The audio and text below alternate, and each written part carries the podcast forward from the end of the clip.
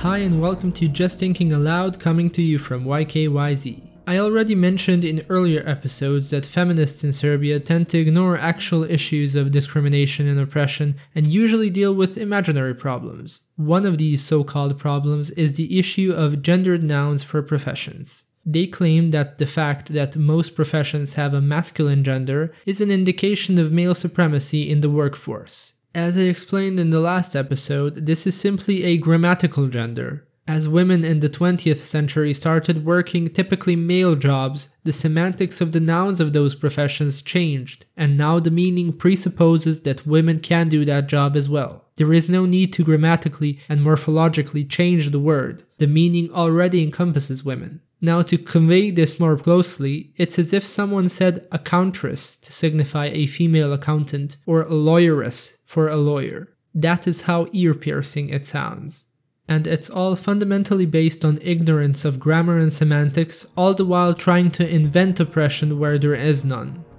That was just me thinking aloud, thank you all for listening.